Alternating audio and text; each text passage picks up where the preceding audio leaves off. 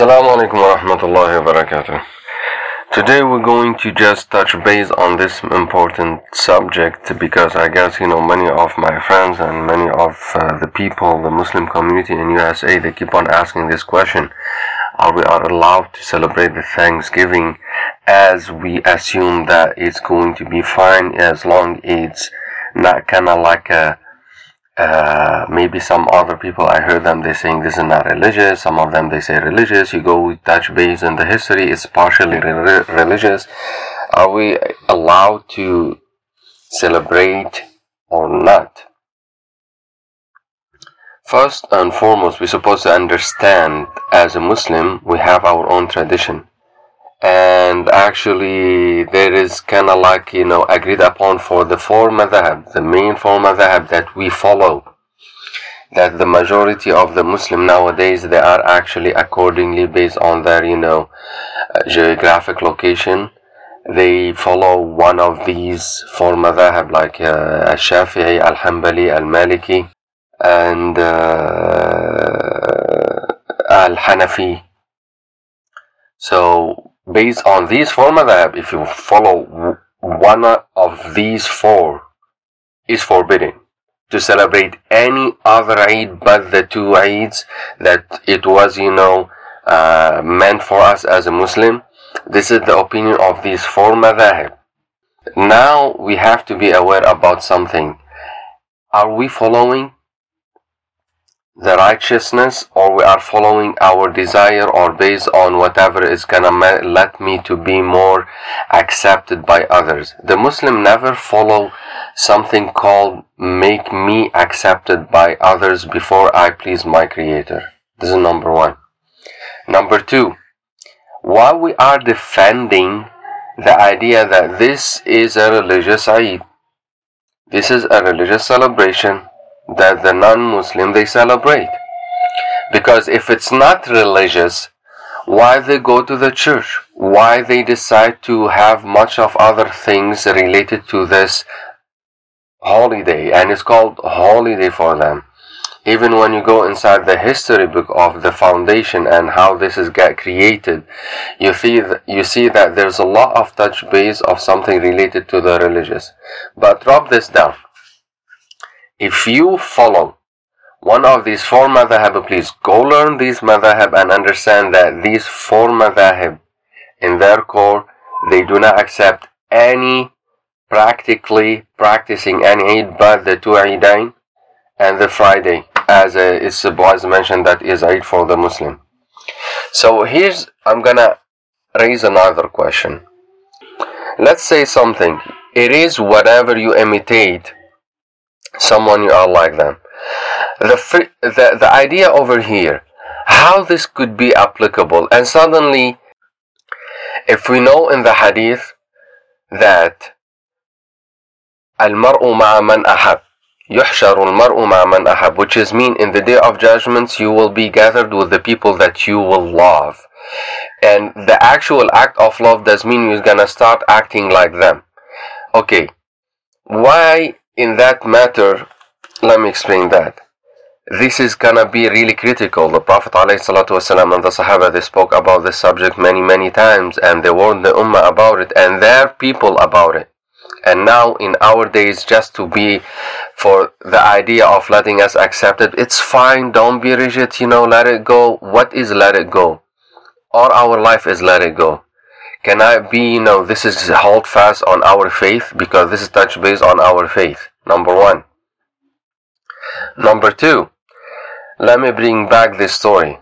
We, we all know this story, that the Prophet ﷺ, when he was passing by, and he passed by the, the, the Jewish people, the Jewish tribe, and he, at his time, and he asked them, because he found them, you know, they are, you know, performing fasting. So he asked them, why you guys are fasting? They said, we are celebrating the day that Allah subhanahu wa ta'ala saved Musa alayhi salam from Faraon. So the Prophet alayhi salatu was salam, and this is a prophet, he said, Nahnu awla bi Musa minkum. So he said that we are more following, more accepting, more on the path of Musa alayhi salam than you. So he said, and he gave the promise, he said, if I just stayed alive for the next year, I'm gonna f fast the ninth and the tenth. And the act of him just doing that, because in many ahadith he was urging all the Muslim to what? To do all the time things different than, you know, the, the, the non-Muslim. To do things different than the non-Muslim. So we do not, and we just raise the flag that we are not like them in what? Not in front of people's eyes, in front of Allah's eyes. Look what we are and look what they were and look what we are right now. We are forgetting the mainstream. That our own mission all the time, not for them, it's just in front of Allah subhanahu wa ta'ala to say that, oh Allah, we are different than them, we are not like them, we don't want to be in hellfire, we want to be on the right path, we don't want to be like them, we don't want to keep on questioning you, we just want to obey you the way that you want. We, this is the difference between Muslim and non-Muslim. This is what we suppose. This is an actual faith act.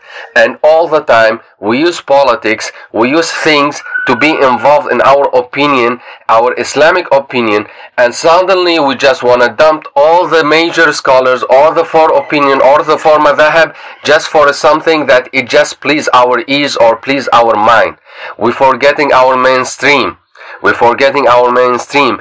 I want to decide on behalf of the non-Muslim if this is a holiday for them or not. This is so funny. If they are saying that they are, you know, this is a holiday. We got in our school, you know, one of the teachers, she came and she wants to preach or to teach or to speak about the Thanksgiving in the in the Christian way to, to our kids. Now, now you going to tell her, no, look, sister, look, listen to me. This is not a this is not a Christian, you know, holiday.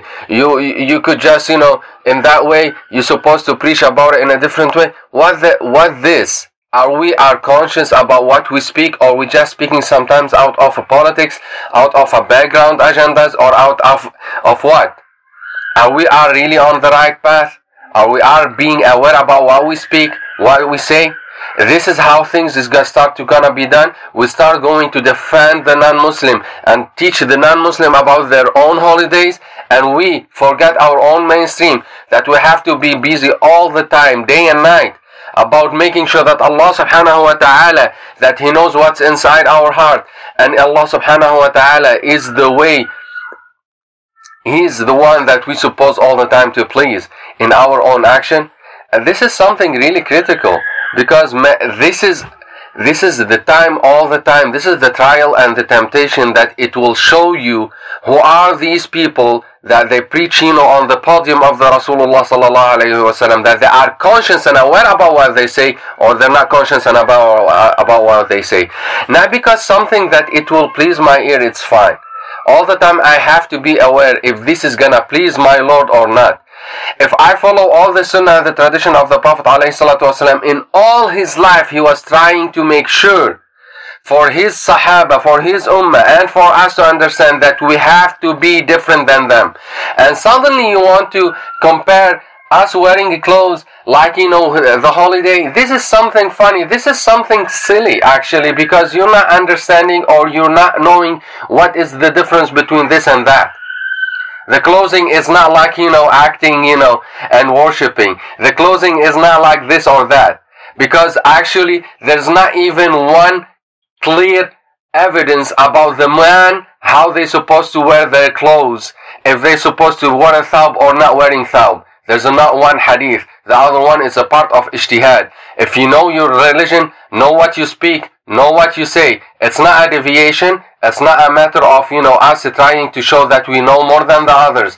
This is an advice for the sake of Allah subhanahu wa ta'ala. Please, all of us, let's, all of us, get together around the Sunnah, the tradition of the Rasulullah sallallahu alayhi wa sallam. Let's get together around the tradition of Allah subhanahu wa ta'ala, that it's mentioned in the Quran day and night, that we have not to act or imitate the, the non-Muslim. The whole message from A to Z, from Surah Al-Fatiha to Surah Al-Nas, this is the core message of the Quran, and suddenly we want to just, actually, because something, I don't know what it is inside us, but I know that it's a goodness, and this is coming out of goodness, and this advice is coming out of goodness. I'm not judging and I'm not assuming. This is a, just a reminder. This is us only. Consider this is a refreshment. A refreshment. Let's get back to the Qur'an. Let's get back to the Sunnah. Not, let's not let, you know, whatever politics background to have, that we have, or connection we have, to control our tongue and to control our heart. And let's Allah subhanahu wa ta'ala and His Prophet sallallahu alayhi wa sallam control our tongue, and control our heart, and control our actions. But anything that based our faith, we have to be protective. We have to protect our faith, because our faith is the one that is going to save us from hellfire. Jazakumullah khair. Assalamu alaikum wa rahmatullahi wa barakatuh.